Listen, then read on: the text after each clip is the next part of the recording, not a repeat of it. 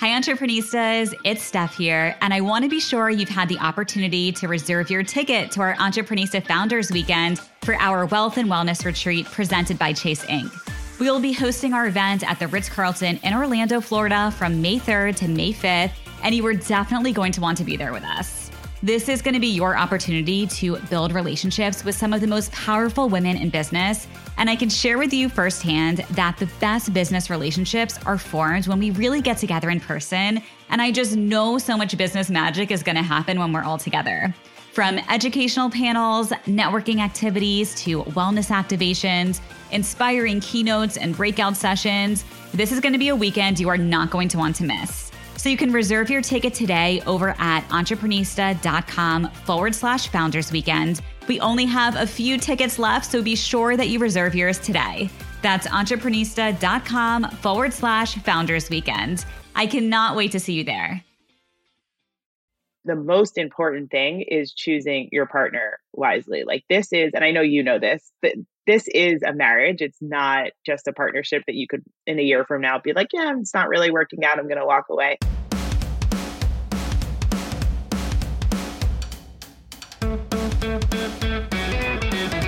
Amanda Schutzbank is the co-founder and general partner at Willow Growth Partners. While working at venture capital firms, Amanda saw consumer and non-tech brands being put on the same path as technology brands and realized that this needed to be fixed. So in early 2020, Amanda left her job at a venture capital firm to start Willow Growth Partners, which provides early seed funding for values-based consumer brands. Tune in to hear all about the world of venture capital and Amanda's Entrepreneista journey. Coming up, why a one-size-fits-all approach does not work in venture capital. The difference between venture capital and private equity. How to identify the right co-founder. And Amanda shares her tips for pitching to investors. This is the Entrepreneista podcast, presented by Socialfly. It's the best business meeting you'll ever have, with must-hear real-life looks at how leading women in business are getting it done, and what it takes to build and grow a successful company. It's beyond the gram, with no filters, no limits, and plenty of surprises. Amanda, I am so excited to finally sit down and have this conversation with you. I feel like I have to catch up with all my old friends now recording on a podcast because everyone is so busy. So I'm so glad that you're here, and I can't wait to share your Entrepreneista journey and story because it truly is incredible. So thank you for spending 45 minutes with me today, Amanda. Yes, I'm thrilled to be here. I think it's been at least 5 years since we've been together in person, maybe. I don't even know. I can't count. I lost track of time, especially with the COVID world. I know. I have no concept of time anymore. But what I will share with our listeners is how we initially met and connected through an entrepreneur group many, many years ago. And you, of course, did not have your venture fund at the time. You were working in this startup corporate world. I would love if you could share a bit about your background prior to now launching your fund.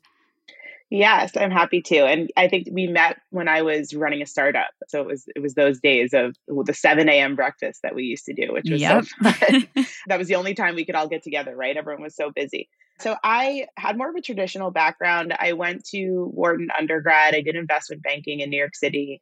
I was in the tech group. It was a really fun time to be doing that. I was working on IPOs such as LinkedIn and Groupon and Facebook and Zynga. And it was an exciting time to be doing that.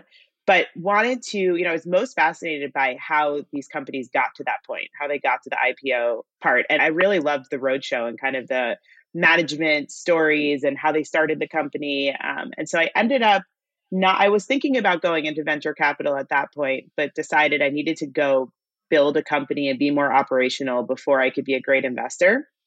So I ended up getting in touch with David Tisch and Adam Rothenberg and begged them to be their associate in the Techstars program, quit my banking job and left the bonus on the table and went and did that for a few months with them. Truly a great experience, kind of like a mini MBA for me in startups and venture, and got to be an extra employee on every company in the program.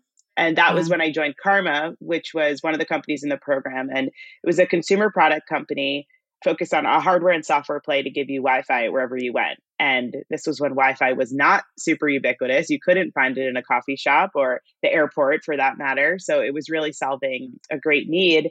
And I did everything. I was there for a handful of years and helped with, you know, all of our marketing and operations and fundraising and finance and everything across the board. It was I think those were the days that we met when we were in the trenches and building companies.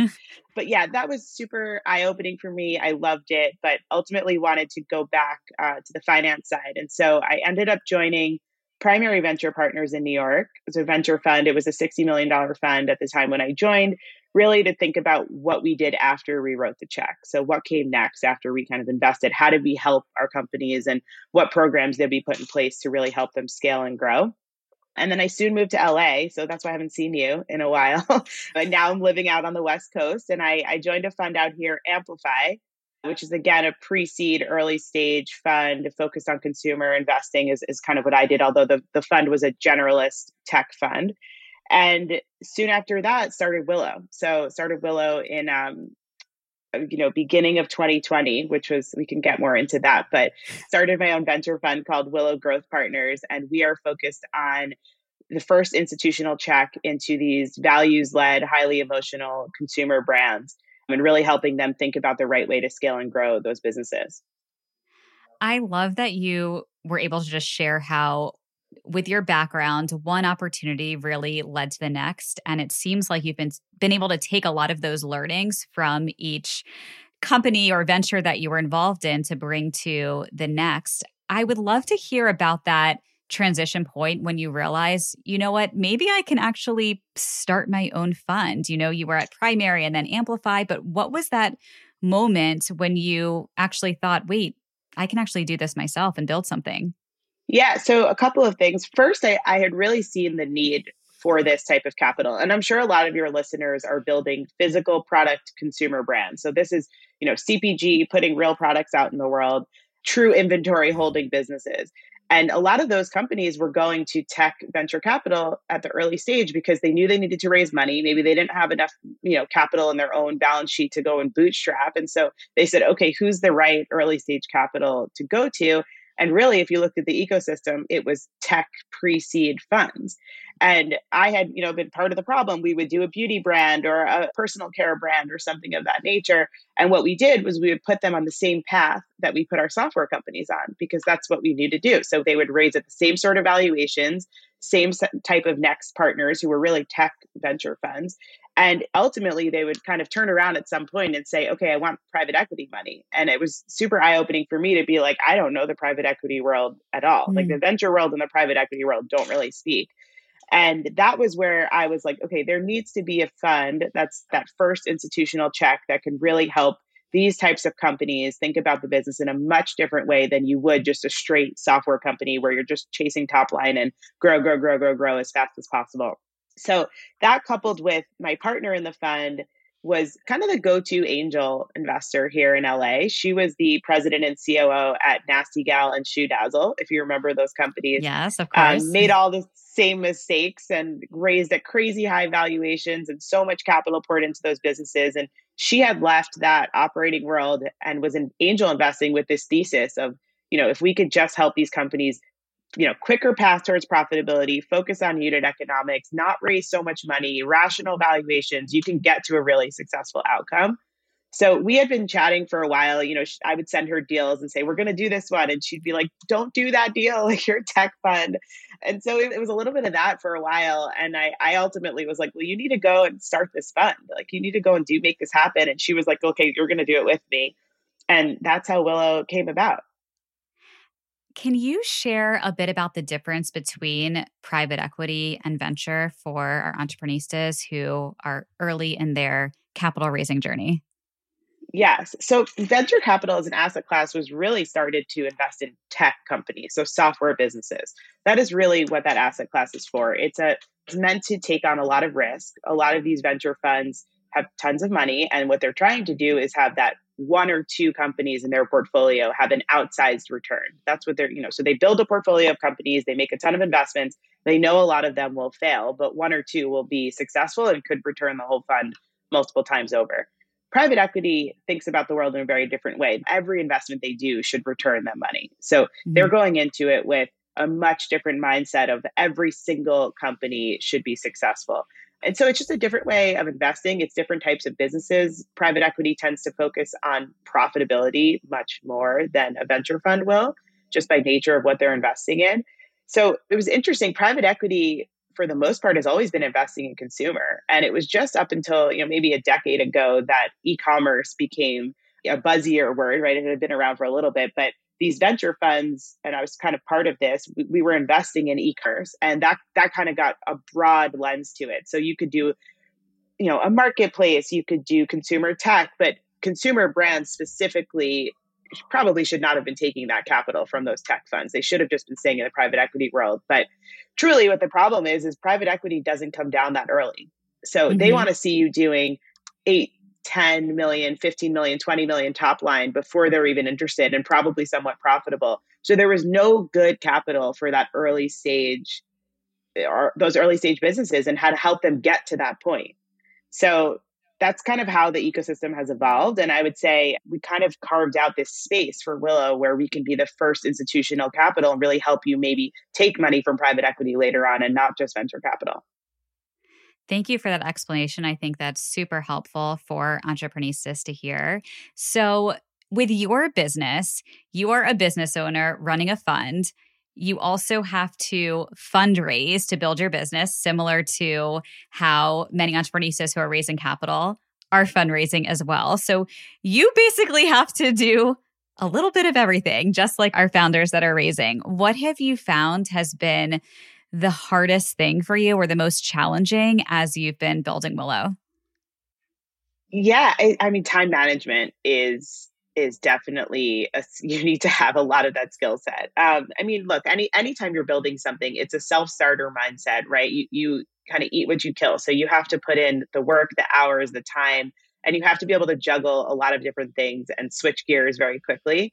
And that's always just challenging, right? Like we'll be on a fundraising meeting and then we're going to a board meeting to help a portfolio company. And then we're taking a new call with a new prospect, that a company that we could invest in. So it's just switching gears often gets tricky. But the counter to that of what I like, given my past, is I'm hyper-focused on one thing right now. Like, of course, we invest across categories, health and wellness is kind of an overarching theme, and beauty and skincare, personal care, but then food and bev, pet, home, baby. These are all kind of categories we do, but all within that is consumer brands. And they kind of look and feel somewhat similar. And so we can start to draw parallels and help our companies across the board. Whereas when you're at a generalist fund, you tend to have to be an expert in a lot of different things, like, all the way from fintech to healthcare to consumer. And I found that to be really challenging. So I'm happy to be hyper-focused where my interest lies and where I have the most experience and be able to invest behind that right now.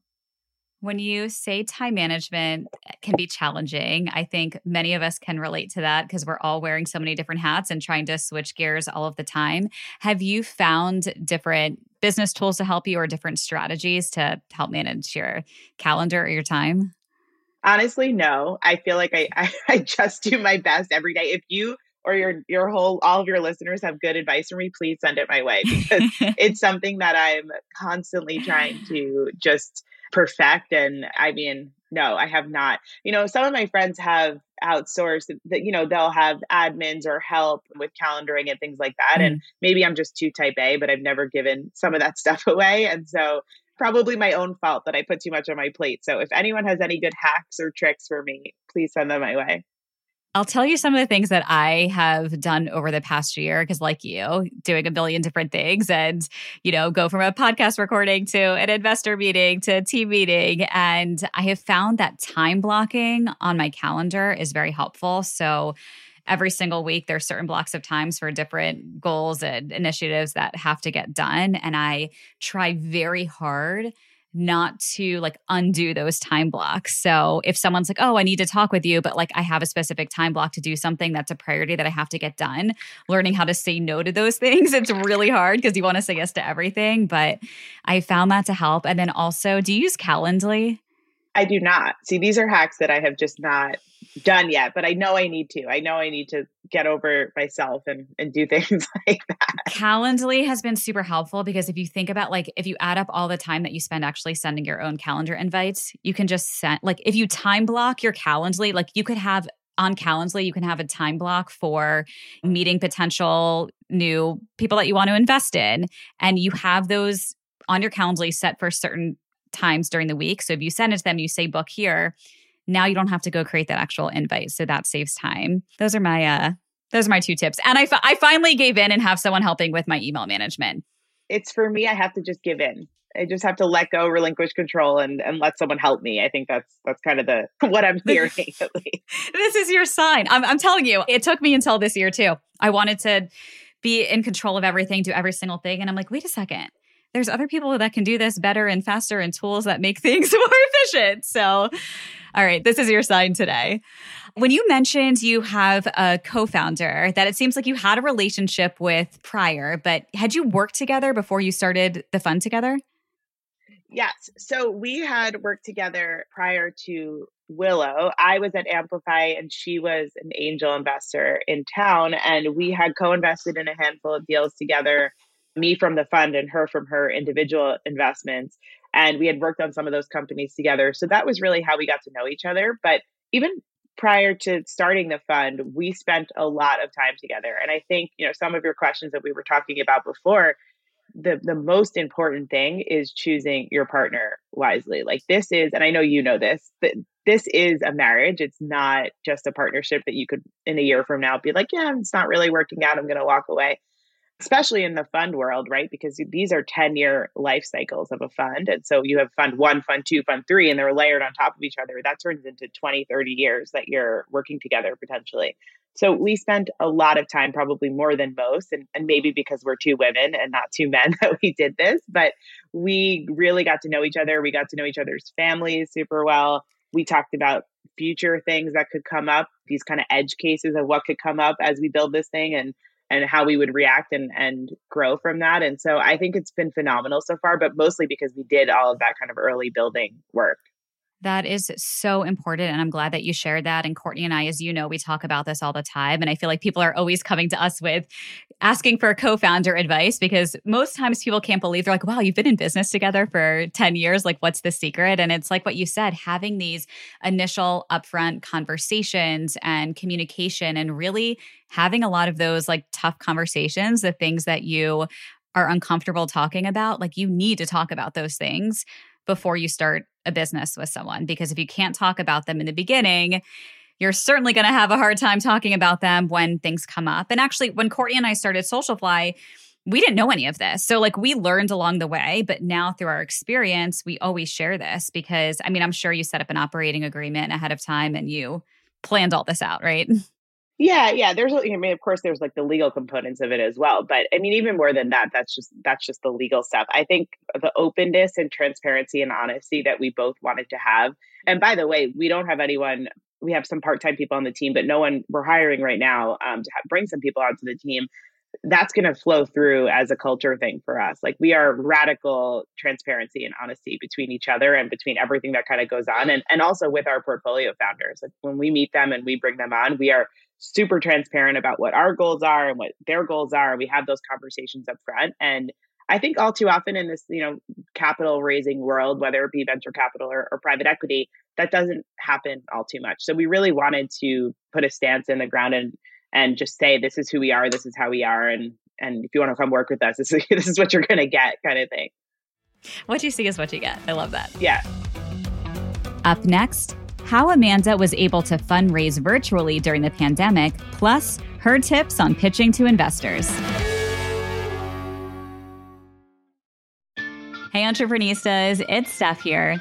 As a founder, or really as a woman in business who is creating their own success, whether you're just starting a business or you're scaling it, dealing with finances and money can often feel very overwhelming and intimidating. We have all been there. But according to fellow entrepreneurista and personal finance expert Farnoosh Torabi, that fear can surprisingly be very helpful for your future success and wealth. Farnoosh is the host of the So Money podcast and the author of the best-selling book, A Healthy State of Panic. She gets candid about all things finance with leading business experts every Friday on her podcast. And she dives deeper into the 9 biggest fears that hold us back both professionally and personally in her latest book, including rejection, loneliness, fear of missing out, and failure, to name a few. She offers a wealth of knowledge and tackles the relatable feelings we all experience about money, so you are definitely going to want to subscribe to her podcast. And if you want to meet Farnoosh live and in person, be sure to join us at our Entreprenista Founders Weekend event from May 3rd to May 5th at the Ritz-Carlton in Orlando. Farnoosh will be speaking, and she cannot wait to connect with you. You can reserve your ticket at entreprenista.com/founders weekend, and we will see you there.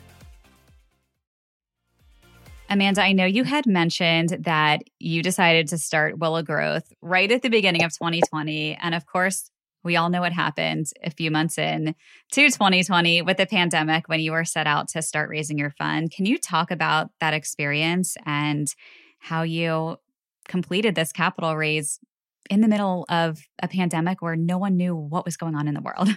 Yes. So I left my prior fund January-ish of 2020, and we started fundraising February of 2020. So we had met a handful of people in person, not many. It was maybe 4-6 weeks max that we were in market. And then, of course, March of 2020 hit. And we had actually sent out these documents that you send when you're raising a fund called subscription documents, where people can sign and say, this is how much I'm going to invest in the fund. We had sent those documents out on March 8th. And I think the world shut down on the 13th or something like that. And so we kind of looked at each other. We were like, what are we doing? But, you know, we were like, no, we're doing this. Like, we can do this. We're just going to keep going. Worst case, we don't get to the goal. Let's just go. And we did. We ended up pushing our way through to a first close May of 2020. So a few months later, those people all kind of came in. We did a tiny first close. So the fund, our target was 25. We did a first close on 6. And we were like, let's just do it, get into market. We did our first deal, and we just did subsequent closes after that. It was early mornings into late nights of Zoom on every time zone. In some respects, it was kind of nice because we had the attention of people, right? People were sitting home and their calendars all of a sudden freed up. They weren't on planes. They weren't in airports. They weren't traveling all so much. So we could get on people's calendars and do back-to-back Zoom meetings from 7 a.m. till 7 p.m. And that's just what we did. I mean, there were some days where we both, you know, at 8 o'clock at night, we'd be like, should we regroup about the day? And then we'd be like, we cannot talk anymore. We need to like go in a dark room.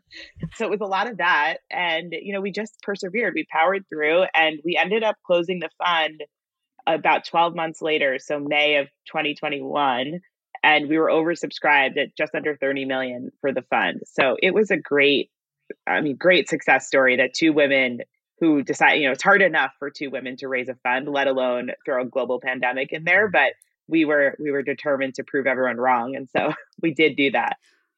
What was the hardest part about the raise? Yeah, I mean, you know what? It was somewhat, we kept it fun. The hardest part is always hearing no, I think, but we never really took it too personally. We had thick skin, and we were kind of like, all right, not a fit, no problem. Let's move on to the next. And, you know, with some of the people who said no, we never took it as a no. We took it as a no for now. And by the way, they're still kind of in our orbit, colleagues of us. Maybe they co-invested with us in some ways. And so we treated every individual that we met and every family office that we met as just like a potential future partnership. And having that outlook on it just made it a lot easier to kind of be like, okay, it's not a fit for you. That's fine. It's a fit for someone else. So just doing that. And I think, you know, the hardest part is probably the amount of conversations that you have to have. And so just nonstop and over. And so repeating yourself and listening to yourself talk over and over was definitely the hardest part for me. I was like, I cannot listen to myself say the same story over and over again. And you have to be excited about it every single time. It's the first time that you've told the story. Exactly. I always tell people my background in theater, musical theater, and being able to be on stage and perform, I feel like has been the biggest asset to being in business, because as a business person, like that's literally what you do every single day, whether you're in front of your team, investor calls, you're talking and you're selling it, and you have to be on and perform. And doing that from 7 a.m. to 7 p.m., it sounds like during the fundraise, and talking the whole time is quite exhausting. It is. And I got some really good advice along the way. Someone, I forgot told us this, and he was one of our existing LPs, but they said, you know, you're going to, as you do this, you repeat yourself so many times, the same exact story. And that story worked, and it got someone to invest, and that's great. And then you go to the next one and you're like, oh, I'm so sick of hearing myself tell the same story. I'm going to change the story just for my own, my own entertainment. I'm going to just like switch it up a little bit.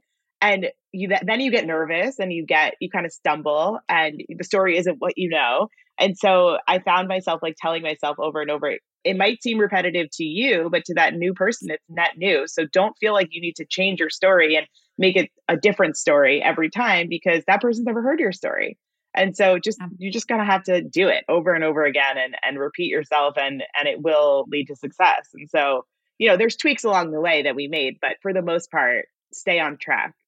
So I have a question about the tweaks along the way that you did start to make. Was that based on feedback that you would hear from potential investors or just based on what you were learning along the way and how you were evolving the pitch and the business? Probably a little bit of both. I would say people gave us feedback along the way that we took or didn't take. You kind of have to, as any entrepreneur, you get a lot of feedback along the way. You have to decide, this is good feedback, this is bad feedback. I'm going to take that one. I'm not going to take that one. So yeah, we got a lot of feedback along the way. And I would say, as any entrepreneur does, you have to sit down at the end of the day and say, okay, I got all this feedback.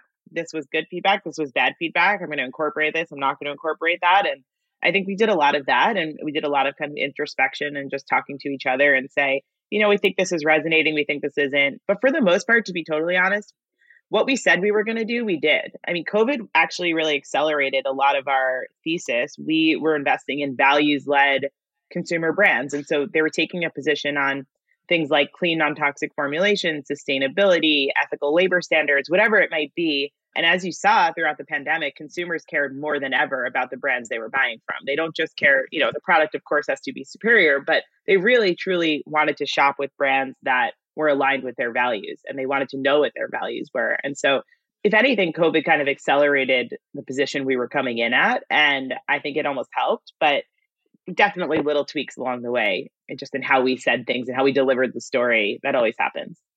Any tips you can share for founders that are going out and pitching and raising capital right now in terms of what you as an investor look for in a pitch, especially since most of these pitches really are still on Zoom right now? I know some things are happening in person, but still a lot on Zoom, I assume, for you too. They are. We'll take a first call on Zoom. Zoom is a very efficient way to meet a lot of people, right? And I feel like what's most interesting is a lot of my investments were in the LA local area because you met in person, right? And then Zoom allowed us to, now my investments are all over the country and we're continuing to do that. So we're eager to invest in some of these other cities that are not New York and LA and San Francisco, right? And so I think that that's a net positive. But yeah, I mean, for Willow, we're looking for brands that are doing kind of that $1 to $5 million in revenue. In the categories I mentioned, values-led brands, true product differentiation. But more than that, we're looking for a platform, like a brand that you can build a platform on. It's not just a one-hit wonder. It's not just a one SKU. It's usually multiple SKUs that live on a platform where there's an embedded community of some sort. So you're not just spending on paid acquisition to acquire customers. You have this kind of organic lift because of who the customers are. And you've built this kind of brand loyalty with your customers. I think that's really critical for us and what we look for a lot of the time.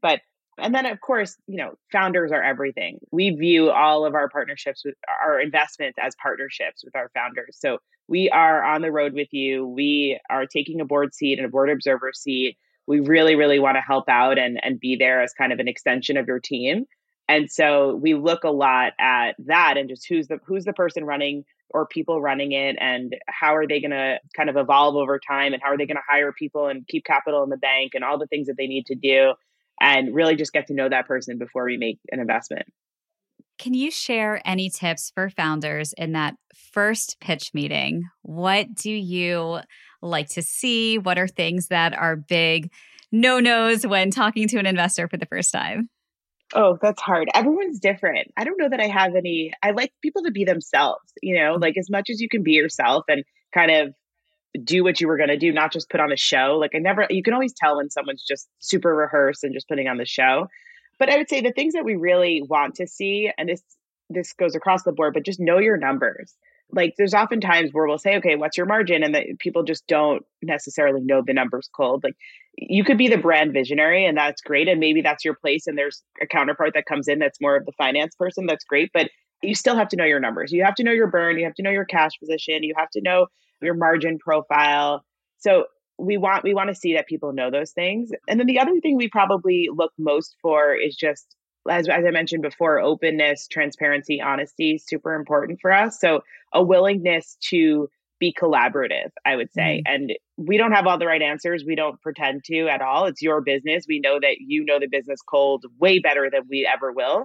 But we want someone who's going to at least have a collaborative kind of conversation back and forth after we make an investment to, like, we're on the same team. And that's kind of what we look for and the types of founders we like to invest in. I love hearing that. Thank you for sharing that, Amanda. I know you've invested now in, I believe, 16 companies, you said, over the past 2 years. Is that the right number? 16 out of the Willow Fund 1, yes. I don't want to say who are you most excited about, because I know you're excited about all of the companies that you've invested in, but is there a particular company or brand that you want to talk about and share why you decided to invest in them and maybe some cool things that are coming up? Yeah, I'm going to talk about Coterie, and I'm not sure if you know the brand. I know you're a mom as well, but so Coterie is a really exciting one for me. So I had met Frank, the founder, prior to starting Willow. And he had just launched. And I actually became a customer of the products before I even invested. So I think I got, some influencer posted on Instagram and I was like, ooh, these look soft and white and beautiful. Let me try them. And I did. And once I touched and felt the diaper, I was immediately blown away. I was like, this is 10 times better than anything on the market that currently exists. And then, I met the founder and dug in and I got to know him over a couple of months. And thankfully, we started Willow right at the time where he was raising his first round. But really, what was so exciting to me was he had spent 2 years and $2.5 million on re-engineering the diaper from scratch. So he truly had true product differentiation.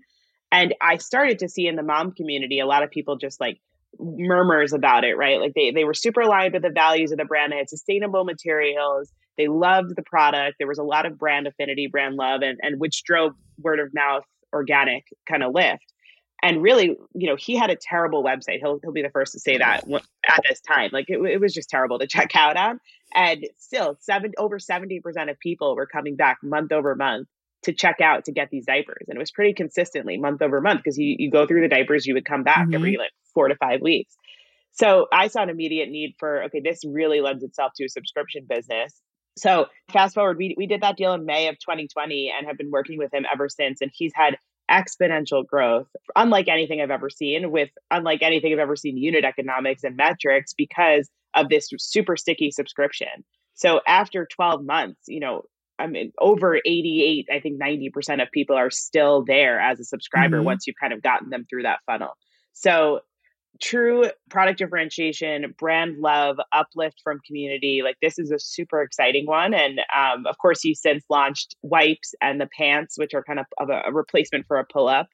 And of course, I'm still a customer, so I can be a supporter from both an investor standpoint and a customer standpoint. Do you typically look for brands that you personally love and would use? Is that something that's important to you when you invest? Yeah, I try to check myself and my bias all the time, right? It's hard. Investing in consumer, it's hard because we are consumers, right? And so mm-hmm. every day you're buying things and so you have your own personal opinions on things. I'd say yes and no, right? So when it works to the advantage of, in this example, and same with Lalo, which is another one of our baby mm-hmm. brands, I was a customer of Lalo. I had seen that moms were obsessed with this brand and anything they were launching, people were like, I need that. And so, yes, and when I can tell and it's relevant to me in the immediate, I will use that. But then there's often times where I'm not the demo and I need to, we do a lot of digging on customer reviews and we talk to customers and we try to truly understand where that person's coming from. And so it's not just things that I know and understand, but of course, when that happens, it makes it a little bit easier. Definitely. Coming up, the number one thing you need to have when talking to investors. All right, Amanda, this is my favorite segment. I am going to ask you a few rapid fire questions. So the first word or words that come to your mind. Are you ready? Oh God. Okay. Yes. You're putting me on the spot. Let's do it. Here we go. How would your friends describe you in 3 words? I would say juggler might be one. I'm trying to think of creative ones here, but the ability to juggle different things at any given point in time, no matter what it is. Tenacious is probably one, and a leader. I love that. All right. Very important question. I think I know the answer because I see what you're drinking. Coffee or tea? Lots of coffee. I have had many sleepless nights for the past 7 months with my second child who doesn't like to sleep. So I at least finish one venti coffee a day, which is not healthy. What is your favorite business tool or solution that's really helped you grow your business? I love Superhuman. I'm a big Superhuman fan for email. So I would, and Zoom. I mean, I have to say Zoom just because it's allowed me to invest all over the country, which is amazing.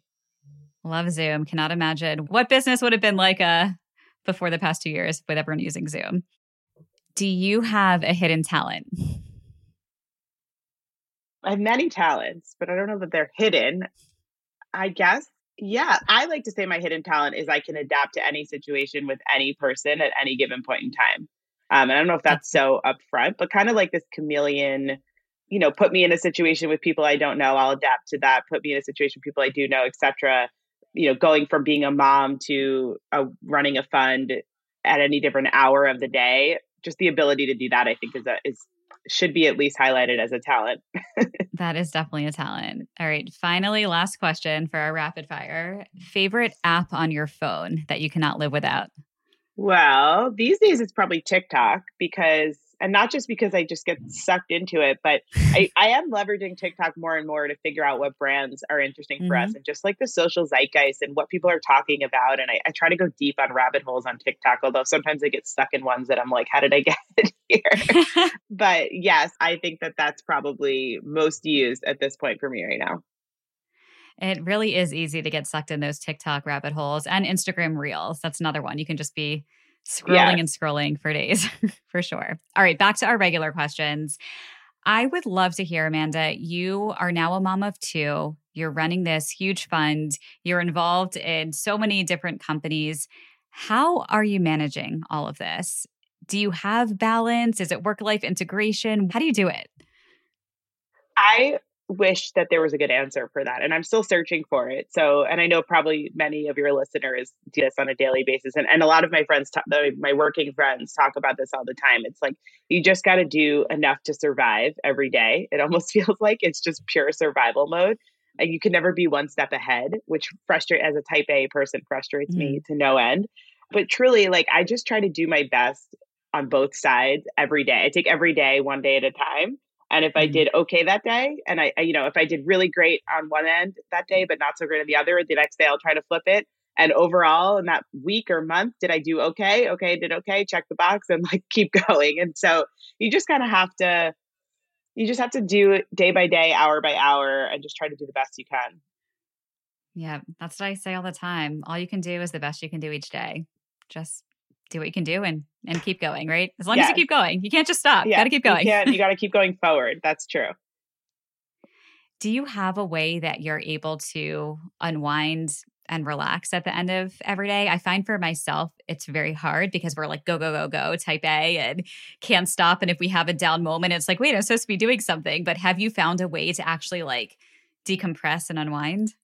Maybe. I don't have much time to do that, but if I do, I'm going to do a portfolio company plug. We just invested in a non-alcoholic beverage called De Soi, which was founded by Katy Perry, and it is a great beverage for a weeknight when you are not trying to drink wine, because I think a lot of us during COVID just went to the wine to decompress, and I think that got to be a super unhealthy habit. And so this is a great replacement as a non-alcoholic beverage, but still is infused with adaptogens, which kind of gives you that nice calming effect. And so I will admittedly have a beverage of that. And then honestly, like trash TV, if I had the time, is great. Kind of like reality TV or, you know, the Kardashians or something just mindless, just for even 15 minutes of my time to take my mind off of the crazy world that we live in. Yeah, that definitely is. What would you say you're most grateful for every day? My family and health, I would say. I know you also relate to this a lot, but what's not mentioned and what was really difficult for me, not only did I raise a fund in the middle of COVID, but my dad also passed away from COVID, smack in the middle. And I was doing IVF, did 2 rounds of IVF all at the same time. So I would say grateful for health, for this new baby that I was able to have, which many cannot. And I've never, I was super blessed to have gone through that journey successfully. So yeah, I mean, every day is just like, for me these days, it's, life is short and I try not to get hung up on things so much and just put one foot in front of the next and just keep going. No, and I'm so glad you shared that, because I feel like so many of us are going through so many things that we don't openly or publicly share. And when those like yourself that have accomplished so much, especially over the past few years, share that you were also going through really hard things with your family, with trying to have a family and doing IVF, like we're all the same. Like we're all just trying to survive and get through, and we're vulnerable, and being able to share and connect to others, for me, at least personally, has really helped me through all of the years, through all of the journeys and challenges that I personally had, for sure. So thank you. And for me, it was, I've always been open about like kind of those two big things that had happened to me on this journey. And maybe I should even talk about it more or write about it more, but that's true. Like you see people who are super successful and you're like, oh, that looks easy, or, oh, they, success came easy to them. And you never really know what's going on at the same time, right? Potentially. And so I think I found a lot of people that had lost relatives and family and friends through COVID by just being more open about it. And then of course, on the IVF side, I mean, there's a huge community for that. And I found a lot of people that were super supportive and helpful to help me through that. So yeah, tough times. But the bright side of it was we did raise the fund and close the fund. And on the professional side, things were great. Yep. So like you said, you just keep going. All you can do. Yes. Well, I know we could sit and chat for hours about all the things right now, but you have to get back to your busy schedule and taking care of your health, because I don't know if our listeners can tell that you're a bit under the weather, but I bet they cannot tell because you are just plowing through like we all always do, but keep on going. My final question for you, Amanda, is what does being an entrepreneurista mean to you? To me, I want to leave a legacy. I want to build a legacy that stands beyond my time. So Willow for me is, I might not always be running Willow. I hope it outlives me. I know my partner, Deb, who's a little bit older than me, certainly really wants that. And so for me, like my mission right now, we want more women managing more capital. And I think that flows through to more women starting more businesses and getting funding. And let's just like keep on going of brick by brick. And I think part of that for me and why I really am doing this and so passionate about it is just to get more women creating wealth for themselves. Like we need to create wealth for ourselves, start funds, start businesses, be out there. And I think, COVID, while it was great because a lot of us got to stay at home and see our kids more, it also is really hard to work from home and it's really hard to be around and build a business at the same time. And we've seen a decline in women starting businesses just through these times. And so I really hope that, even if I can make a small impact on that and bring more women to the table and creating wealth for themselves, that is doing good in the world.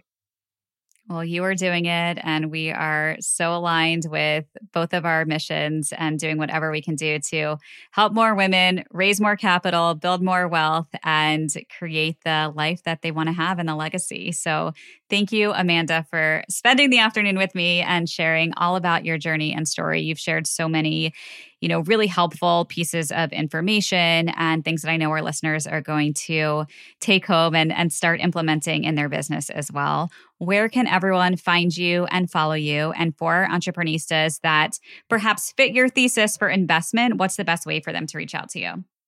Yeah, I mean, email is the best. I'm amanda@willowgrowth.com. And you can see more about Willow at willowgrowth.com. But yeah, I say email me, ping me. I'm available and would love to meet anyone that fits into our thesis. Amazing. And we will link out to your website and email in our show notes below for everyone. Amanda, thank you again for being here. I'm Stephanie, and this is the best business meeting I've ever had. Hey, thanks for listening and leaving us a 5-star review. We'd really appreciate it, and we'd love to stay in touch with each of you. You can listen to all of our latest episodes at entrepreneurista.com and connect with us on Instagram @entrepreneuristas. We'd also love to invite you to join the Entrepreneurista League, our private membership community for trailblazing women. you can head over to entrepreneurista.com/the league. We'll see you there. Wishing you a productive week ahead.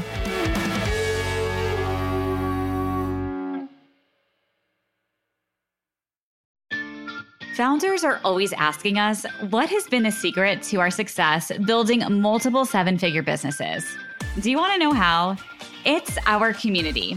We created the Entrepreneurista League for founders like you. Our members have access to everything we've used to grow our businesses over the past 10 plus years. To learn more and get on the wait list for when doors are open again, head over to entrepreneurista.com. That's entrepreneurista.com to get on the wait list.